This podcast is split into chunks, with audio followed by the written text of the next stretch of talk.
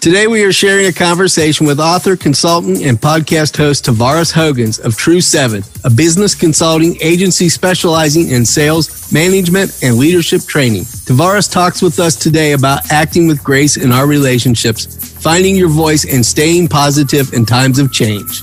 We're going to look at how the act of becoming is a part of our process for success in this episode of The Light Inside.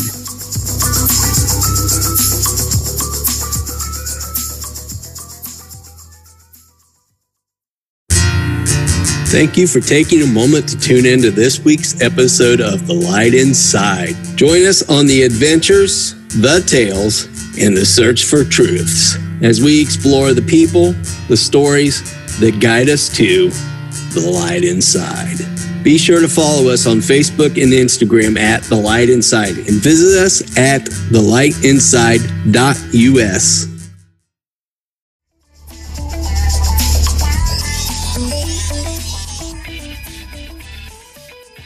How you doing, Tavarus? Jeff, Jeff.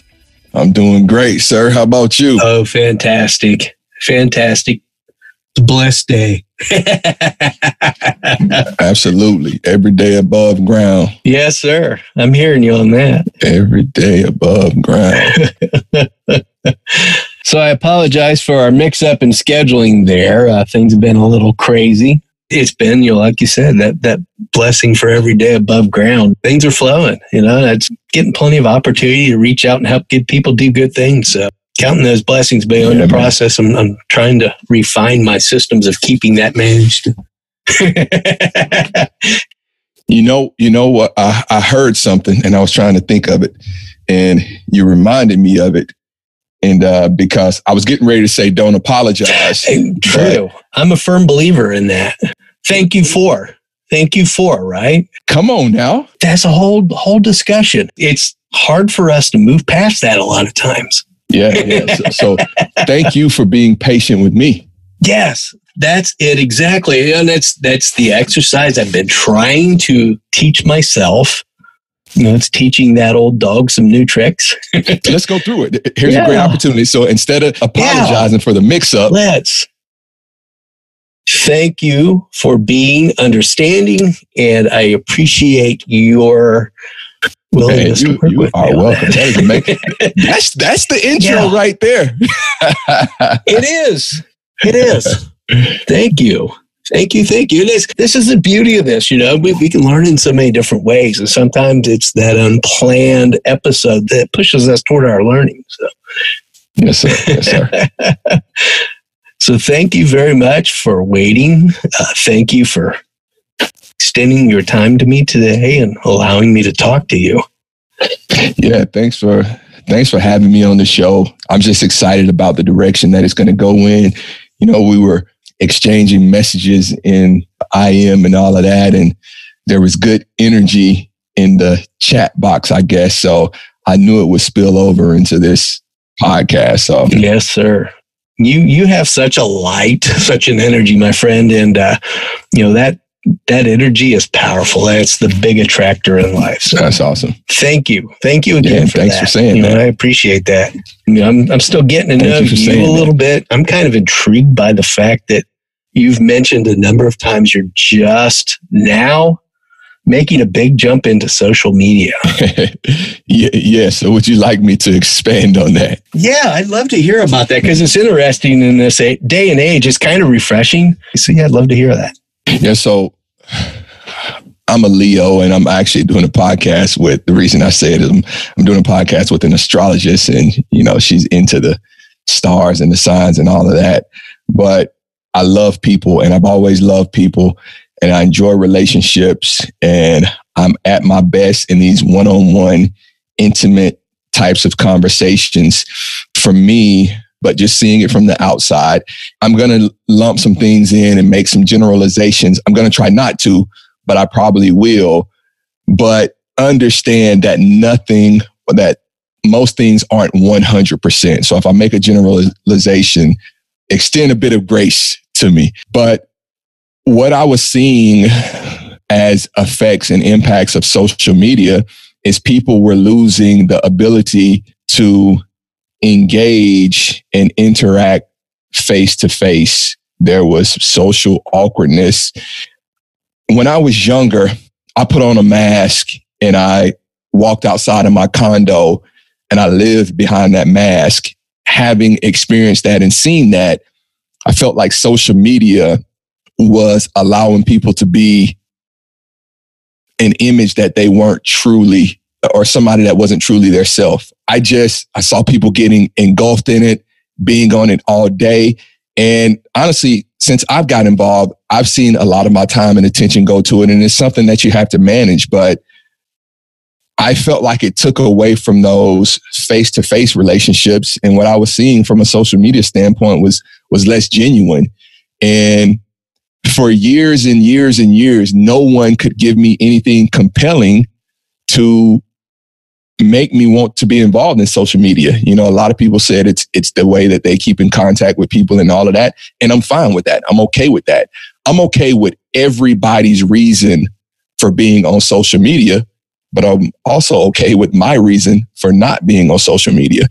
I don't, I didn't want to have relationships with people via the computer or via a cell phone. I felt like I had a good core group of friends that if I was interested in their lives, I would call them. I've warmed up to the idea and I can see uh, some of the impact, and I see a lot of the positive in social media that I was not aware of. You know, a lot of times you pass judgment when you don't have knowledge. Since I've been on social media, I've been able to find those good groups and those positive groups, those genuine people that are showing their true, genuine self, and they're not hiding behind a mask or hiding behind a screen. So I've been fortunate, but for me, it still can't replace being in person or being on the phone. And even when I podcast, that's why, you know, we were talking off camera about using Zoom. For me, if I can't be there, I still like to see the person so I can see the emotion. I can see the body language and the mannerism and the other forms of communication other than just verbal. So it's been an adjustment for me. I think since I seek and I give authenticity, that's what I'm receiving on the other end of this social media, I don't want to call it an experiment, journey.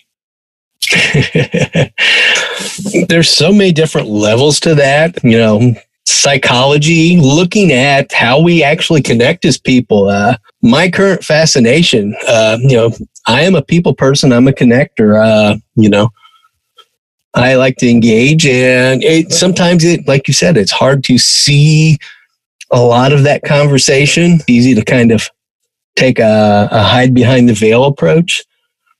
So, you know, I, I can see that totally. I, you know, go down a lot of different avenues on the value of social media versus some of the pitfalls of social media. My biggest thing is a lot of times, and I just, you know, a lot of times, not always, it's not so social.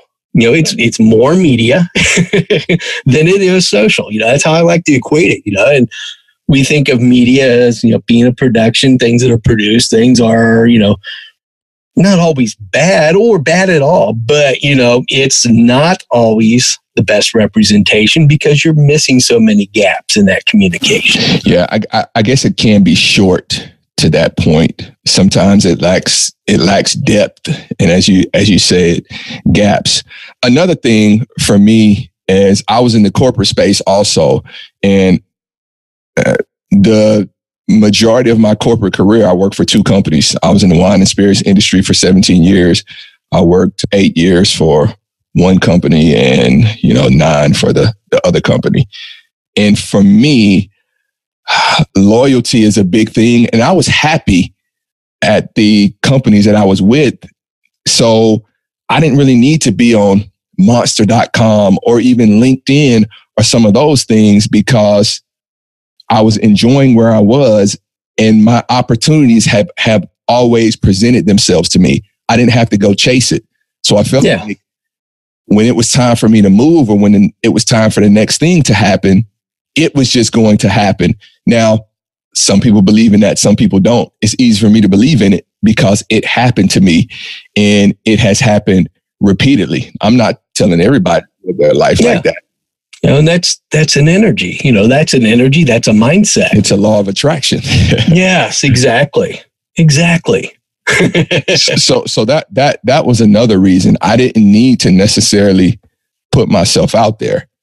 Now, here's the big shift: being in business for myself and trying to attract customers. Social media now is where your customers are. So with that, my cheese has moved. So I've had to move to find the cheese. Well, your, your community and your team shifts. You know, you think about that corporate environment, and we're taught, you know, the, the old model, even more so, is we're taught teamwork.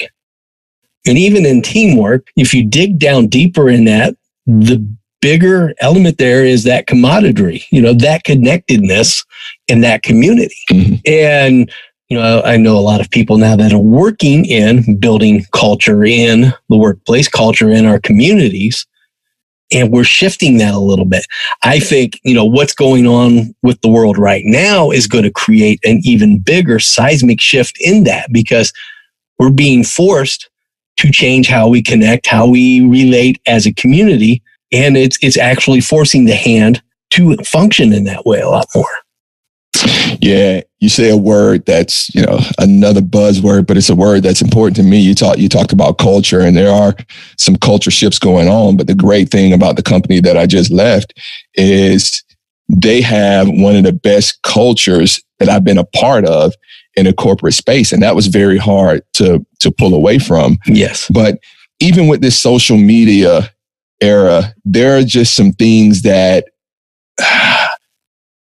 and I can only speak for today, but I feel pretty good about this based on where I am in life. There are just some things that I'm not going to compromise on. And culture is one of those things.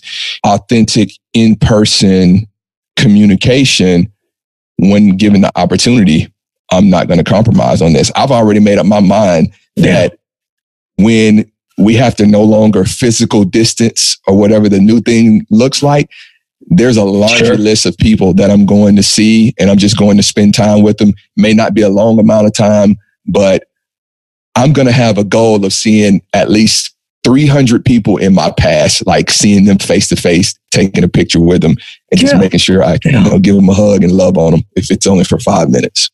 And that's the shift. It's, it's valuing the person. It's seeing and recognizing the person. And you know, I think as a society, and you know, social media has kind of stimulated that in a lot of ways. We've moved away from, do we take the time, A, to connect? Do we value the person, B? And how much of that is operating from a genuine caring, a genuine concern? There's a disconnect there. And especially, you know, from a business perspective, so often we're driving from the ego, you know, what am I doing for me versus, you know, how can I help you? And that that's a subtle shift. You know, it's a subtle mindset, just like that mindset of I'm sorry. You know, there's there's automatically a connection of guilt there, or a, a stopping point. You know, it's a negative flow of energy. If you flip that around to a positive flow, what can I do for you versus I need this from you? It, it's a it's a whole different ballgame. Yeah. So, you know, you hit on a couple things. I was recently. I've been podcasting for eighteen months, and I fought a little bit of the imposter syndrome because yeah. I was just a host. uh, it was easy for me. I interviewed guests, asked questions, and they do kind of the work. Obviously, you know, being a host, that there's preparation and all of that that goes into it. You don't just show up. But yeah. I've recently been listening to Eric Thomas, and man, I'm the type of individual.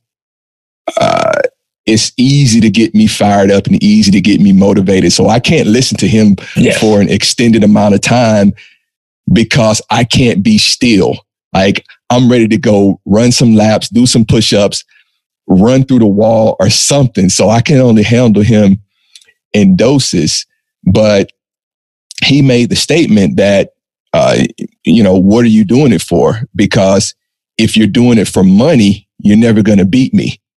Because because you're chasing money, and he's doing it's it for competition. The, yeah, you're competing for money. You're competing for space. Yeah, but he's he does what he does for the love of it and for people, and that's my thing. Like, I do what I do for everybody else. So if I fail, I'm not only failing myself. It's easy to give up on yourself, but you talked yeah. about teamwork earlier. Yeah. And I was fortunate to have a sports background. It's difficult to look your teammate in the eye and have him think you gave up on him. It's difficult to look your, your, your coaches or your family, your, you know, your brother, your sister, your parents. It's difficult to look them in the eye knowing you gave up. So if you're just competing for money, for selfish means, you're never going to, yeah. you're never going to beat me. You know, money, money is the wheels. It's not the driver.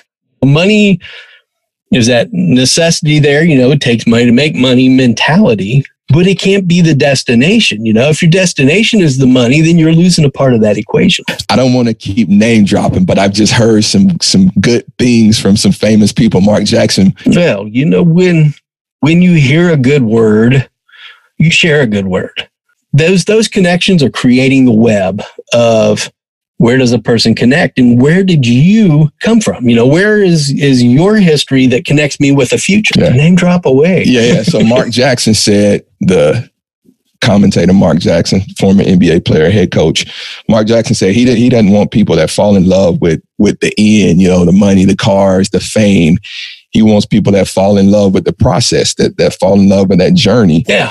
And for yeah. me, you know, just the, you know, some people call it hustle, some people call it grind, but it's the work at the end of the day. Yeah. For me, that that's really what I enjoy, you know, being out there pounding that rock, that process, taking something or, or taking nothing and molding it and turning, turning it into something, being at two hundred five pounds and dropping to, you know, one seventy-eight and things like that. That's what gets me up in the morning. That's the type of challenge that that motivates me and drives me. Yeah, you know, it's it's that act of becoming. You know, who you are is determined by where you've been, how you get there, and how you've arrived. You know, and it's that journey, like you said, that, that creates that process. Once you get to the end of something, you're done. You know, and if you're done, then you're not growing, you're not pushing forward, right? And I haven't read Michelle Obama's book, but I just thought the title was just so... It was brilliant. I haven't either. It's been floating around our, our personal library here at home. You know, I've heard lots of praise for it, but I haven't. And that's one I think, you know, that's a signal to dig into that and, and look but a little bit. But just the title, to your point, be, be, becoming, yeah. that's beautiful. No, that's an act. That's an act in a process. Becoming is not an end, yeah. it's a beginning. Yeah. I like it. Yeah, it's fantastic. Yes, yeah, it's, it's just about evolving and letting this go where it goes. You know, I, I kind of liked today that, you know, I didn't have as much of a preset agenda because of, you know, that not knowing you, and I can get to know you more this way. And how do we get to know each other? By interacting. You know, we, we can only be fed so much, and then it becomes an assumption. Absolutely. I mean, in in, in, ex- in exchange, exactly what we're doing, you know, talking about yes. ideas and thought processes and, and all of that. Well, that, that whole concept of exchange, it gets lost in the mix so much. There is an exchange. You know, you're exchanging X for Y, and, you know, It's it's a mu- mutual process and a mutual mutual beneficial outcome. So how long have you been podcasting, if I may? I am into my my second month of podcasting. And what made what made second you want to s- start this journey or take this leap? I will tell you, it was completely by accident that I stumbled in, you know, to having this be a big vision. Um, you know, I started off shifting into a building a coaching practice and looking at the angle again, you know, how do you connect best with people? How do you help people evolve and grow? And I can only go so far, you know, the, the more I can connect people with answers and solutions, the better I am to serve them. And it was taking that concept of I can tell someone or I can guide someone to the way, show them mm-hmm. the light. You know, and that became the whole process of everything was, I am not the only answer. I am not the solution. I am just the conduit that opens up that energy that helps you find that, that helps you achieve that. So in building that out, you know, I was realizing that I can only tell my experience. If I can share the experience of others, I exponentially grow people. Going back and name dropping Grant Cardone, that that ten X principle, that I'm taking my impact on the world and exponentially growing it by mm-hmm. ten. So if I tell somebody, that's only one angle, one view of the story. But if I have, you know, ten people, we've grown ten times. If I'm sharing the experience of one hundred people, we're growing one hundred times. You know, and it just, it, it keeps going and going and going up, you know. And so you're, you're taking that model of what I have to offer is one step, but somebody else's story is another Absolutely. Step. So that, that was the guiding principle. What's the best way to do that? Bring other people into the mm-hmm. conversation. It, it's just like working in that teamwork mode. One person only gets one aspect of the team done. One aspect of that only pushes you toward one, one element of that goal. And the more the team interacts, the closer we get to that goal. You know, there's a, there's a gentleman, and when he hears this, he, he's going to love it. But guy that I call Saint Pablo, as a means to support and enhance relationships. And you guys are very similar, where connecting people is a big part of your mission. It's a big part of your purpose. I'm definitely going to connect you two guys. So he's going to be, he's going to be ecstatic. He actually, um, he's the reason that I've been doing lives on Facebook, not even having yeah. social media for thirty days yet, but I knew it was going to challenge me to go yeah, uh, outside of my that. comfort zone and definitely grow. But I called him, I think, after the third day, and just told him how how how, how much of forward thinking I thought it was, and how much it was going to do for me over the thirty day journey. I I, yeah. I had already began to feel the impact in three days. So when he hears about this conversation and you two guys connecting, he's just going to be floored. And for him, like, that's worth a bar of gold. Like that, that is his, that is, that's his, that's his currency right there. Connecting people is his currency, man. So he's getting paid right now, unbeknownst to him. Yeah. It's those little gold nuggets. Yeah. What, what kind of value are you leaving? I mean, are you, are you leaving things that somebody else can just, you know, grab and flounder and waste? Or are you leaving something that's sustainable and will be, you know, around, you know, it's evergreen, it's priceless, it's, it's classic. Yeah. Oh, and we move by that from goal achievers, goal reachers to legacy builders. You know, and I feel like there's a greater currency in leaving that legacy. You know, what did I do here that's going to remain? You know, you can reach for all the goals you want, and you come to an end of your line in this life where your goals stop. What do I create that continues on? And that's powerful. That's powerful. Yes, evergreen. Yeah, there's another buzzword, but it, it's it's here and it keeps growing. Um, you know, circling that back around to social media, it's, you know, when you sign off, what remains? You know, what value is left behind? And that, you know, should guide us to a large degree in our lives. You know, when I connect with somebody, what effect happens? You know, when I engage with somebody, what legacy is behind? Yeah. So what do you hope to get out of your podcast, Jeffrey? Sharing love and light, man. Sharing love and light. That's all I would aspire, leaving a legacy, you know, leaving all of those tiny points of light for, you know, lack of reaching back way, way in the lexicon of buzzwords, leaving tiny points of light. When somebody needs to turn that light on, they find the switch, you know. And how has it been for you so far? Fantastic. It's been, you know, a wonderful journey. I'm finding that, you know, I'm not guiding it. I'm not guiding it. It's, it's growing. It's, it's working on its own. It is taking on its own light. And that to me is, is the greatest aspiration, because, you know, I'm letting go of the intention or my desire and will for it. It, it has its own will. Um, you know, I'm finding one conversation sieges into the next. Uh, you know, what I discussed with one person suddenly spontaneously generates into another conversation somewhere else. And that that's the whole beauty. It's creating that roadmap and that journey where I'm hoping, you know, that journey of discovery is happening in myself. That journey of discovery happens to a listener.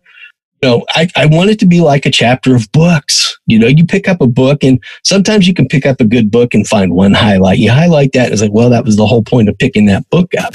Absolutely. So it, it has to be freeing, because it sounds like all you have to do is make sure you show up and cons- consistently show up. What I want is that whole series of books, or multiple books, you know, where the chapters just unfold, the journey unfolds. And it's not about my will or doing, it's about where each person connects with it and where it goes. I like it. Yeah, and just show up.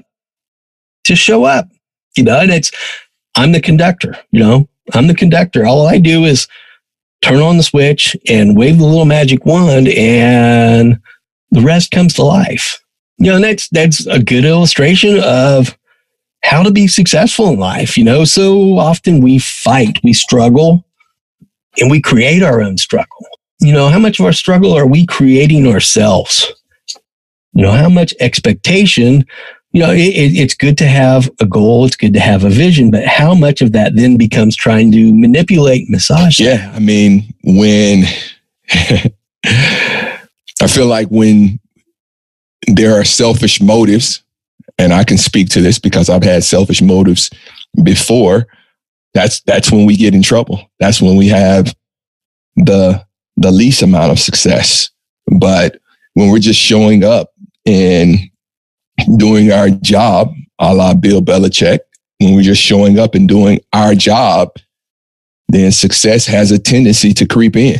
Sure. No, and there again, yeah. it's, it's just showing up as your authentic self. You know, what, what is your purpose here, and trying to engage that and let that flow through you. Yeah. It, you can look at that from a number of angles. You can create success to a certain level, but yeah. how much of that success comes into its own being?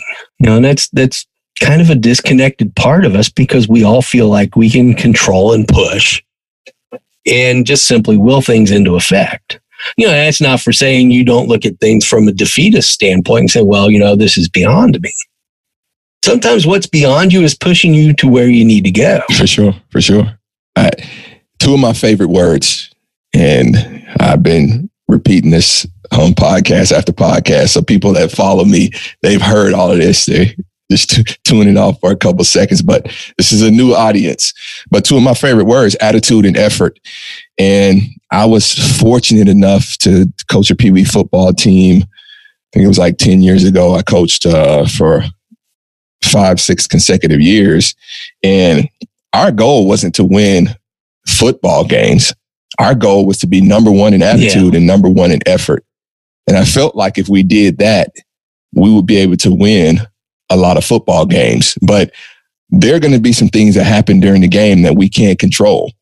But we can control our attitude, and we can control our effort. And at the end of that game, we better be number one in attitude and number one in effort, unless we're playing like, you know, the Holy Cross or somebody, and they were just, you know, over yeah. the moon with theirs. And even then, you know, we we need to be a model. But, you know, it's a matter of controlling the things that you can control. And there's a good chance that you're going to be in a positive position. And I feel firmly that you will be in the position that you're supposed to be in if you do what you're supposed to do. So attitude and effort yeah. is two of my favorite words, because, you know, we have one hundred percent autonomy over those two things. No, there's a great model in that too, because you're teaching it's more about who everybody is and not so much about the competition of things. And I think that gets lost sight of a lot in sports, in life. And it falls back on that old adage that there's no I in team. You know, it has to be that group effort and building each other up. That's that's where your teams thrive. That's where, if you look at championship level teams, gold medal athletes, the, the end goal is not so much about the individual achievement as it is about building that process of building things up. Yeah, it's if we do this, this, this, and this, we're going to have a pretty darn good chance to win. But if we don't do this, then we're leaving it up to to, to fate. And there's a good chance somebody else may do that. where's the greatest success in that? You know, is the success in arriving at the end result, or is the success ultimately looking at the fulfillment of that journey, of that process? And, you know, tearing that down a little further, or deconstructing that, reverse engineering that, becomes it was more about how we pushed each other to grow, how we created this effect where we all moved into a new space together. Yeah. And so, you know, where's the success in that? For me, the success in that is doing your best, putting your best out there, putting your best effort out there. And whatever the end is, I'm okay with it. If I can look in the mirror, if we can look in the mirror and say, look, this was our best, I'm happy, because you can't do any better than your best. So anytime your best isn't good enough, you may not be doing the right thing. But my best is all I can give, and I'm happy with my best every day. Yeah. And give is the key word there. You know, give is the key word. That went down a long tangent. Yeah. Yeah, absolutely. I totally agree. You're letting things unravel. And sometimes, you know, I, as I'm saying it, I can go a million different directions. And that's kind of indicative of, of, you know, how life unfolds. Is sometimes you don't, you don't quite arrive at the same place, but you arrive, and eventually it all comes full circle and you end up where you're supposed to be. So let's dive back. I'm going to look a little bit, and this is kind of going, you know, reverse engineering again. Um, Let's look a little bit more at your corporate history and, and your jobs there. Uh, what were some of your greatest lessons you learned working within the corporate realm of things? Man, I think one of the greatest lessons, and people say this, but they don't, I don't think they understand it, and less people take advantage of it. But, and it's different for different industries. Some industries move a lot faster than others, but um, it, it blankets a lot of industries. But the one thing that is constant is change. With that change, um, I saw earlier in my career, I was fortunate enough to work with some pretty dynamic individuals and some individuals that could impart a lot of wisdom. But what I was seeing is, you know, everybody has their own journey. You know, people are ambitious. They're trying to get promoted. They're trying to make things better for their families, and uh, team dynamics change in corporate America for the most part. And there was one time that I was working for someone that was on the fast track, and I regretted not spending more time with them talking about business and talking about life and talking about things that can move the needle, not just from a corporate standpoint, but from a personal standpoint also, because sports, personal, business, the way you approach it is going to be, the way you approach it is going to be the same in all of those, and it's going to have similar impacts.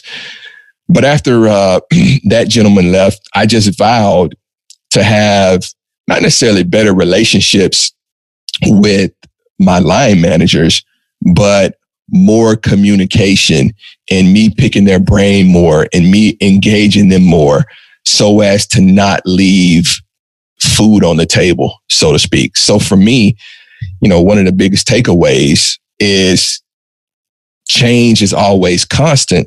And I, I, I just found myself desiring to take more advantage of those relationships, given the uh, the time that we had.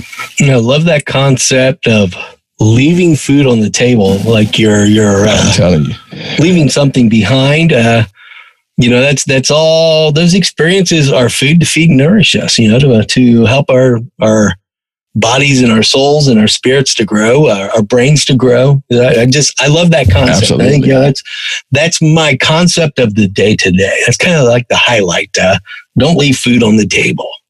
Don't don't leave, you know, valuable resources behind. There are too many people out here that are hungry that don't have food, and we're out here leaving food on the table. Yeah, that's, that's that's a good thought to look at. Uh, you know, like I said, that's going to lead me down another path somewhere down the road. I can see it now. Thank you for that. that. That's just, you know, it's a fantastic concept. Is you know, don't leave food on the table. If you've got you know, sure. an opportunity, grab that and grow from it. yeah, yeah. Especially now, you know. You know, it's a time of great change. It's a time where there's a lot of uncertainty and a lot of people are looking for the way, you know, and yeah, you know, to take care of those opportunities, nourish those opportunities and count those blessings. So, yeah, it's, that's my thought of the day is don't leave food on the table. So we've looked at a number of angles of, you know, discovering your journey or finding your path. Um, you've got a book coming up, correct? Tell us a little bit about that. So, you know, it's interesting. You talk about finding your journey and finding your path. The name of the book is Finding Your Voice. And the last three years of my corporate career, I spent it in learning and development. And the number one requested training was presentation skills training. And as some of us know, presentation skills in a lot of polls gets ranked as the number two fear in the world. And as I said, it was the number one requested training.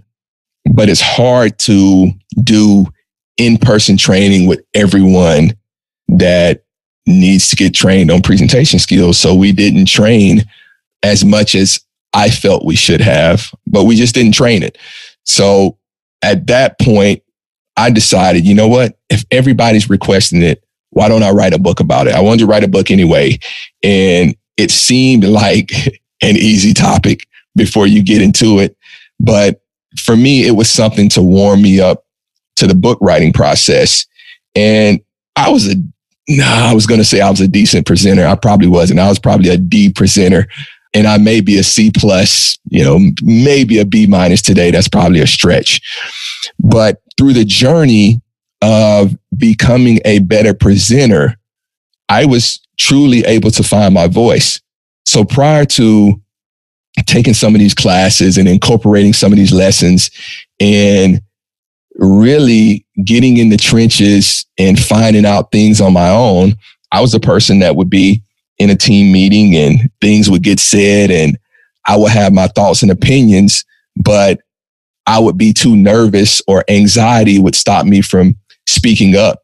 If we were at a conference and, you know, there was a Q and A session, I would have thoughts, but I would never say anything. And, you know, I would be the person in meetings that I would have an idea. And if you have the idea, oftentimes somebody else does. Somebody else would eventually ask the question or, or, or speak up with the idea and they would get credit for it. Not that I, well, I, I say not that I cared, not that I care today, but I probably did care back then. Nonetheless, as I became a better, more confident, more comfortable presenter, when I was in those situations, it allowed me to tap into some of those presentation skills and speak up and speak out. What I realized is for a large part of my career, I was having a lot be dictated to me because I didn't have what it took to speak up. So for me, finding your voice, it's about a journey of becoming a better presenter and how it allowed me to grab some of my life back because I would speak up in defense of things that I didn't believe in. And I would put ideas out there that I feel would, that I felt would make us and or the team better. Yeah, let's look at that. You've mentioned a couple things that really stick out to me. A, we all kind of fight this fear of putting ourselves out there, of being vulnerable. You know, we, we're looking at that level of expectation and are others going to judge me? Let's look at that a little bit. And then, you know, B, coming back around to that imposter syndrome of feeling like I'm not good enough and I'm not going to live up to something. You know, how much of that drives you in looking at this book? How much of that comes to life? Uh, Man, the the imposter piece, that's a whole nother book. That hits home a little bit with me. There, um, yeah. The ministry that I'm a part of, we have a new youth leader and he came in and, you know, he wanted to meet with everybody and, um, you know, he was trying to get background and find out everyone's role and, you know, what they kind of did before he got there. I'm an A-type personality, seventeen plus year uh, sales career. So you don't ha- you don't have a successful sales career if you can't talk, if you don't communicate, if you don't have some level of aggression. So he and I, we sat down and I said, you know, I'm kind of like the water boy. Um, you know, I'm available if you need me. I can patch in here if this person needs backup, or I can do this or I can do that. And it's not that that wasn't true. I do have that that that water boy spirit and that water boy mentality. But what I wasn't saying is that not only am I the water boy, I'm the quarterback also. But by not saying I was the quarterback, I only had expectations to the level of a quote unquote water boy. They didn't expect me to move the team up and down the field. All they expected me to do was, when the team comes off and they need to be hydrated, I'm the person that can do that. And, oh, if I need to run back to the locker room and grab some tape, I can do some of these jobs, but I can't get out there and put my blood, sweat, and tears out on the line and take the whole team to, uh, to success. So after about a week or two, I heard a song from a, from a young lady, Casey J, and she talked about putting a song on her album. And she said, you know, I went back and forth on this song and I couldn't ask you guys to do something that I wasn't willing to do. And she said, you know, over the last couple of years, I've been self-deprecating. Um, you know, people would say, you're great. And I would say, oh no, uh, you know, that's not me. And they would say all these great things. And, you know, I would, quote unquote, try to be humble and say, that's not me. But really what she, what, what she was saying was God had put her in a certain place and she was kind of suppressing the greatness that he had put in her.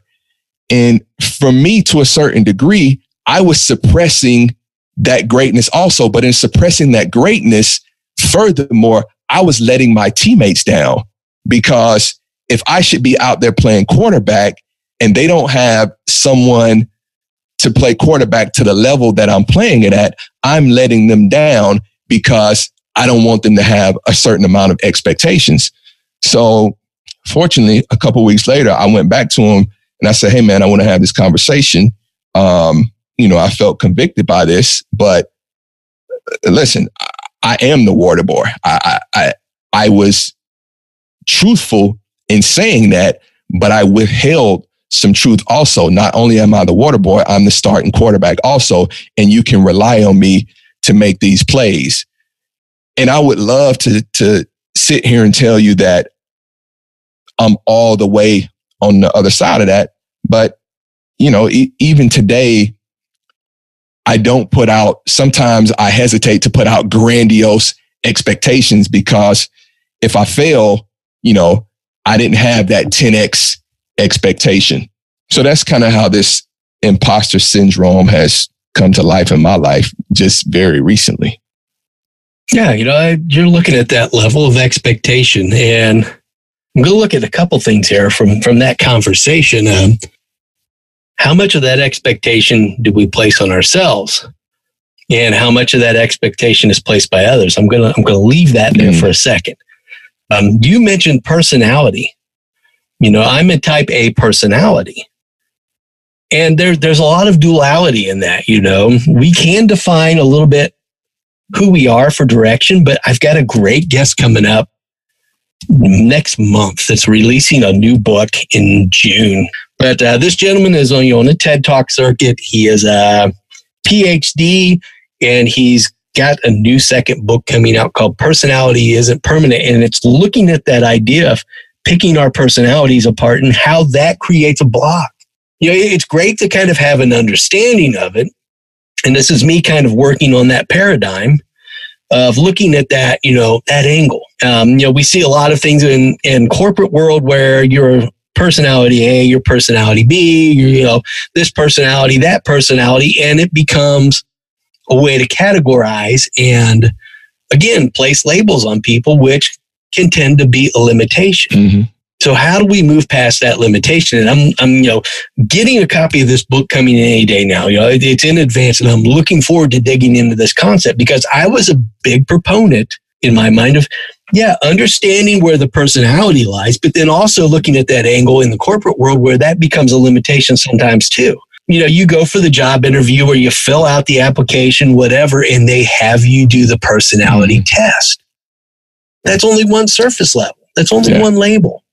And this book is just really, to me, I'm so excited to see this because I see new doors opening because I've always struggled with that, that to a certain degree, you can define things by that, but it doesn't give you the full picture. It doesn't give you the full picture. You know, you don't see the person for who they are. It's much like hiding behind that veil in social media. You only see part of the story. And until you sit down and connect with somebody in that regard, you know, I, I, I've got this whole thing about hiring in general. You know, a lot of the things we do currently as businesses limit our potential to build the right things because we put that expectation before it. That's a whole nother show. But I want to look at that, you know, as I move forward, th- these are the conversations I'm wanting to have with people. How do we evolve and change that? So we'll leave that on the table now. Another thing you mentioned, and this is kind of taking another lead in the conversation here, was working with faith. Um, finding your voice in ministry is all about delivering the message. And to me, you know, it's, it's wonderful studying ministers, pastors, anybody that is delivering a message of faith, no matter what your religion. They excel because they let go of the ego. They let go of the fear. And it's all about the voice. It's all about the message and delivering the message.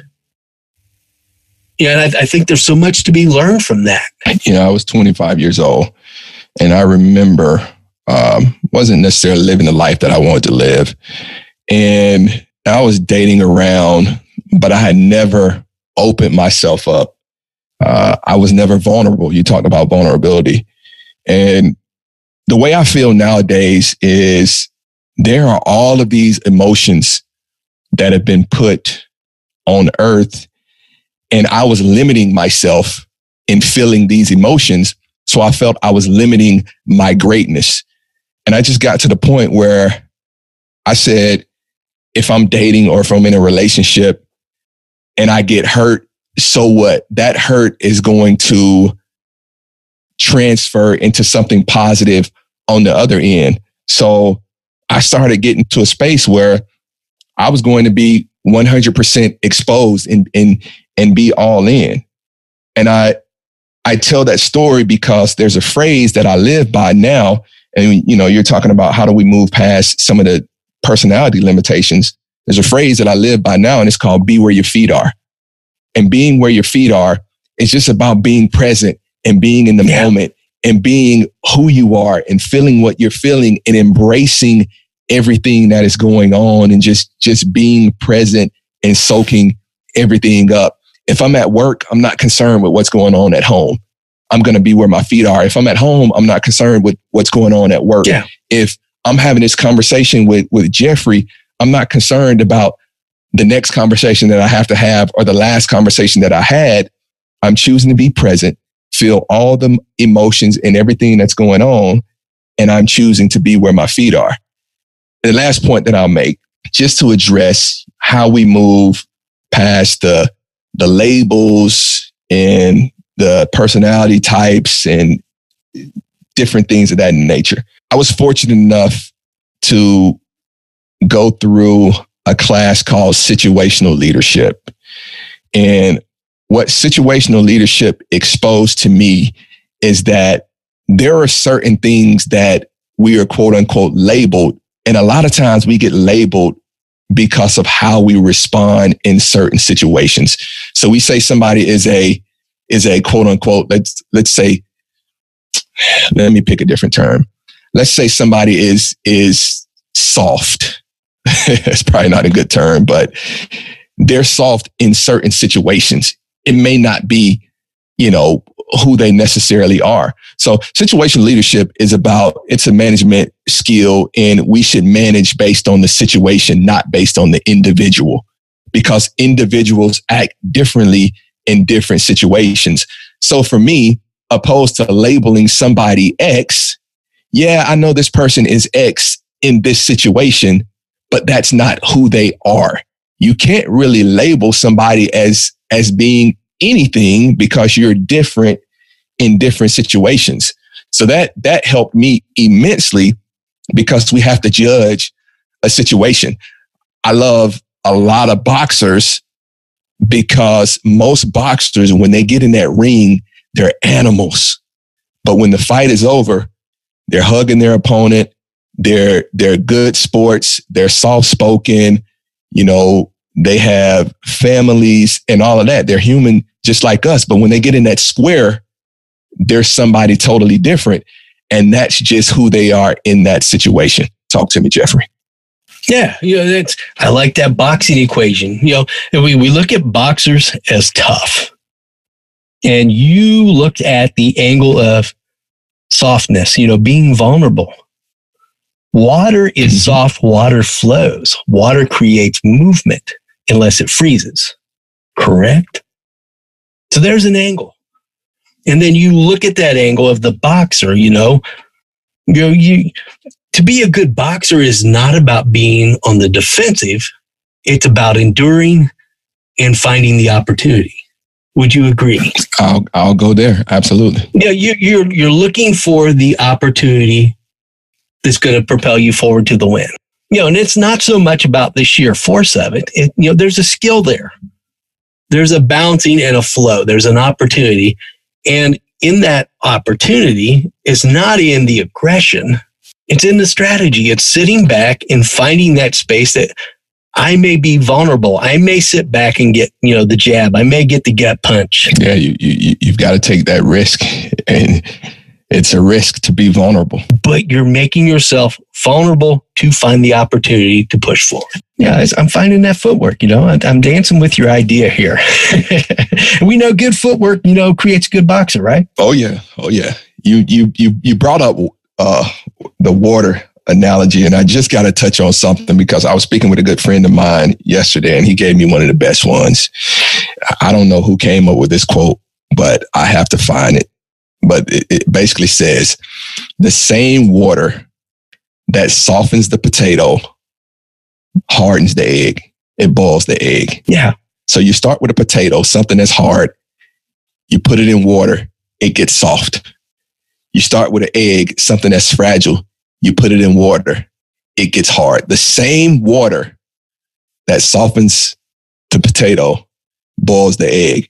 Now, generally, I would let that breathe so everybody can come up with their own prognosis on that.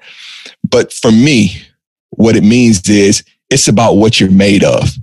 So based on what you're made of is going to dictate that end result. Whatever that potato was made of made it soft when that water came, when that adversity came, when those challenges came, when the hardship came. Whatever that egg was made of, when the adversity came, when the struggle came, when the hardships came, what it was made of made it hard. The same water that softens the potato boils the egg. It's about what you're made of. Yeah, and it's, and I'm a chef. I will always be a chef. I've, I've kind of changed my path, but I can look at that at a, another level. The end result is all in the intention also. You know, it's, the potato may become soft, but what is the recipe? Where am I going? What is the end result that I'm looking for? You know, and sometimes even with boiling an egg, there are different degrees of boiling an egg. You know, there's a soft boil, there's a hard boil. Absolutely. Oh, yeah. Oh, yeah. It's not even sometimes about the end result, but looking at the process yeah. and letting things become where they become. So you can pick that apart too. I mean, we're not going to do that today. We'll leave that for another conversation. I, I, that could become a whole nother level. I want to look back to, um, you know, I didn't want to interrupt you because you had a good flow going. Look at that level of vulnerability. I've been kind of picking that concept apart too. I'm, I'm a picker of things. I like to look at angles. I like to see things from different views. And I'm looking at this aspect of vulnerability. And the fear of, you know, we, we operate from fear. Fear is the greatest limiter in life. Fear is a necessity. You know, we have to acknowledge things that, that can potentially be devastating to us. We have to acknowledge them. The trouble becomes when we're limited by it, or when we create a limit because of it. But looking at that vulnerability, I, I'm looking at this new concept, and you know, maybe creating a new buzzword. It may be something. Sometimes I pull things out of the atmosphere. I don't know where they come from. I've heard it, or it's just you know spontaneously produces. But this idea or theory of the wounded bird.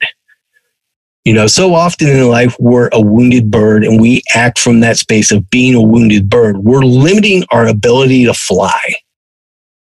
And this is something just this week that I'm, I'm, you know, looking at all the different angles of that. I'm going to explore the wounded bird syndrome. I'm going to coin the wounded bird syndrome if it doesn't exist. What ways in life are we limiting ourselves to fly? You know, we're not finding our wings.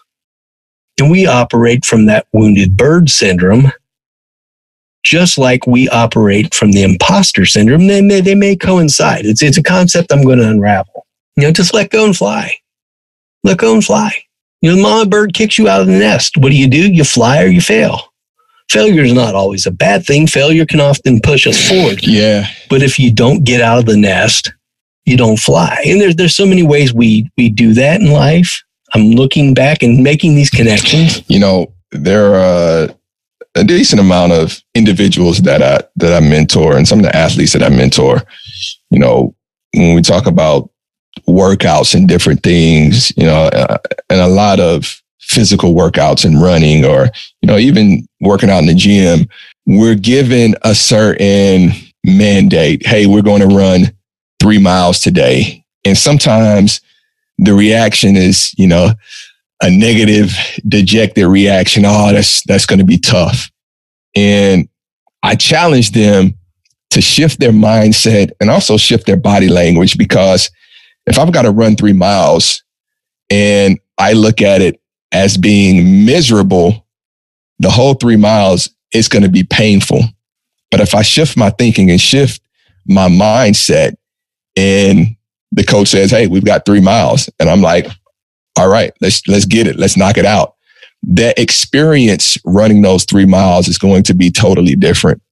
So there has to be a shift in mindset and how we look at things, and it will shift our experience. Even, even the climate that we're in right now, you know, the, the, what we're facing, how are we going to address it? And I'm not trying to uh, ignore what's going on. There are some people that are really facing some things. But one thing in life, there are going to be a lot of things that we cannot control. Our mindset is one of those things that we can't control. Now, finding that belief in just flying is that wounded bird syndrome. I'm afraid to fly. Plain and simple. What am I doing to, to tie my wings, and I'm afraid to fly? Look at that with me. Think on that. Yeah. Yeah. Yeah. It's, I'm going to name drop here again. There's a gentleman out there by the name of Todd Herman, uh, the Alter Ego Effect. I don't know if you've heard of that. Uh, he is uh, a great mentor and coach to a lot of elite top level athletes.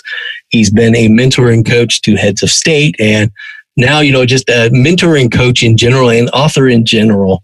His book, Alter Ego Effect, you know, it talks about creating that self, or that identity, that ego that rises above that, that pushes yourself to that excellence. Uh, you know, it's, it's creating that mind shift. I'm not going to go too far down that right now, but the whole premise is creating that you and that self that reaches for that mindset that pushes you to that next level. Yeah. No, that's, that's good. And I, I, I want to say this also, because we've, we've shared a lot of things that have been instrumental in our lives and things that work for us. And I often have to say, there's a lot of consumption going on and a lot of good information going in, but it's not always resulting in activity coming out. So I don't want people to get paralyzed with information and it result in inactivity. Yeah. Pick the things that are going to work for you and, and, and execute. What we're talking about today are things that have worked for us, things that are impactful to us, things that we have seen fruit from and results in our own lives. chew up the meat, spit out the bones. Like, find out what works for you and get busy, get moving. Like, don't, we're mentioning a lot of quotes and all of that because they've been impactful for us, but don't get caught up in all these quotes and putting more quotes in your notebook. If you have quotes that you, that you love and live by, get busy on those. And if these work for you, are impactful, hey, incorporate these also. But the biggest thing is just, you know, get busy, move on something. Don't be paralyzed by information. It's like going to that intellectual grocery store, find the fruit that's going to nourish you, and don't leave anything on the table. Brother, that's our talk for the day. That's our talk for the day. I feel like that's a whole show right there. You know, that, uh, you know, this has been good. Come on now. Yeah, man. Hey, I appreciate your time. I appreciate the platform. Thank you for doing this. I appreciate you too, Tavarus. Uh, you know, this has just been such a learning and growing experience. You're, you're such a great man of energy, great man of, of positivity. I just, I'm humbled to be here with you, and I truly thank you. This has truly been a blessing. I wish you well, man. Uh, where can we find your book this fall? Yeah, so I'm working with a publisher right now. It's going to be on Amazon. I don't know if we're going to do hard copies in, in Barnes and Nobles and all of that, but a lot of shopping right now is, is, is online. I know for a fact it's going to be on Amazon and some other places. Amazon is the monster right now. The book is called Finding Your Voice. You can find me on Facebook at Tavarus Hogans. You can find me at True Seven Life on Facebook and on Instagram. And you can find me on LinkedIn at Tavarus Hogans. Awesome. Thank you so much. Thank you, man. I just, I truly appreciate you, brother. Thank you. Absolutely, man. I appreciate you too. And I'm looking forward to doing it again.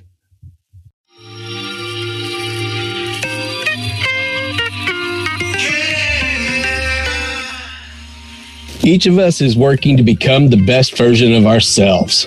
Our attitude and efforts become the momentum which guide and determine our ultimate success. By examining our day-to-day interactions, we discover new opportunities. Our impact on the world grows exponentially.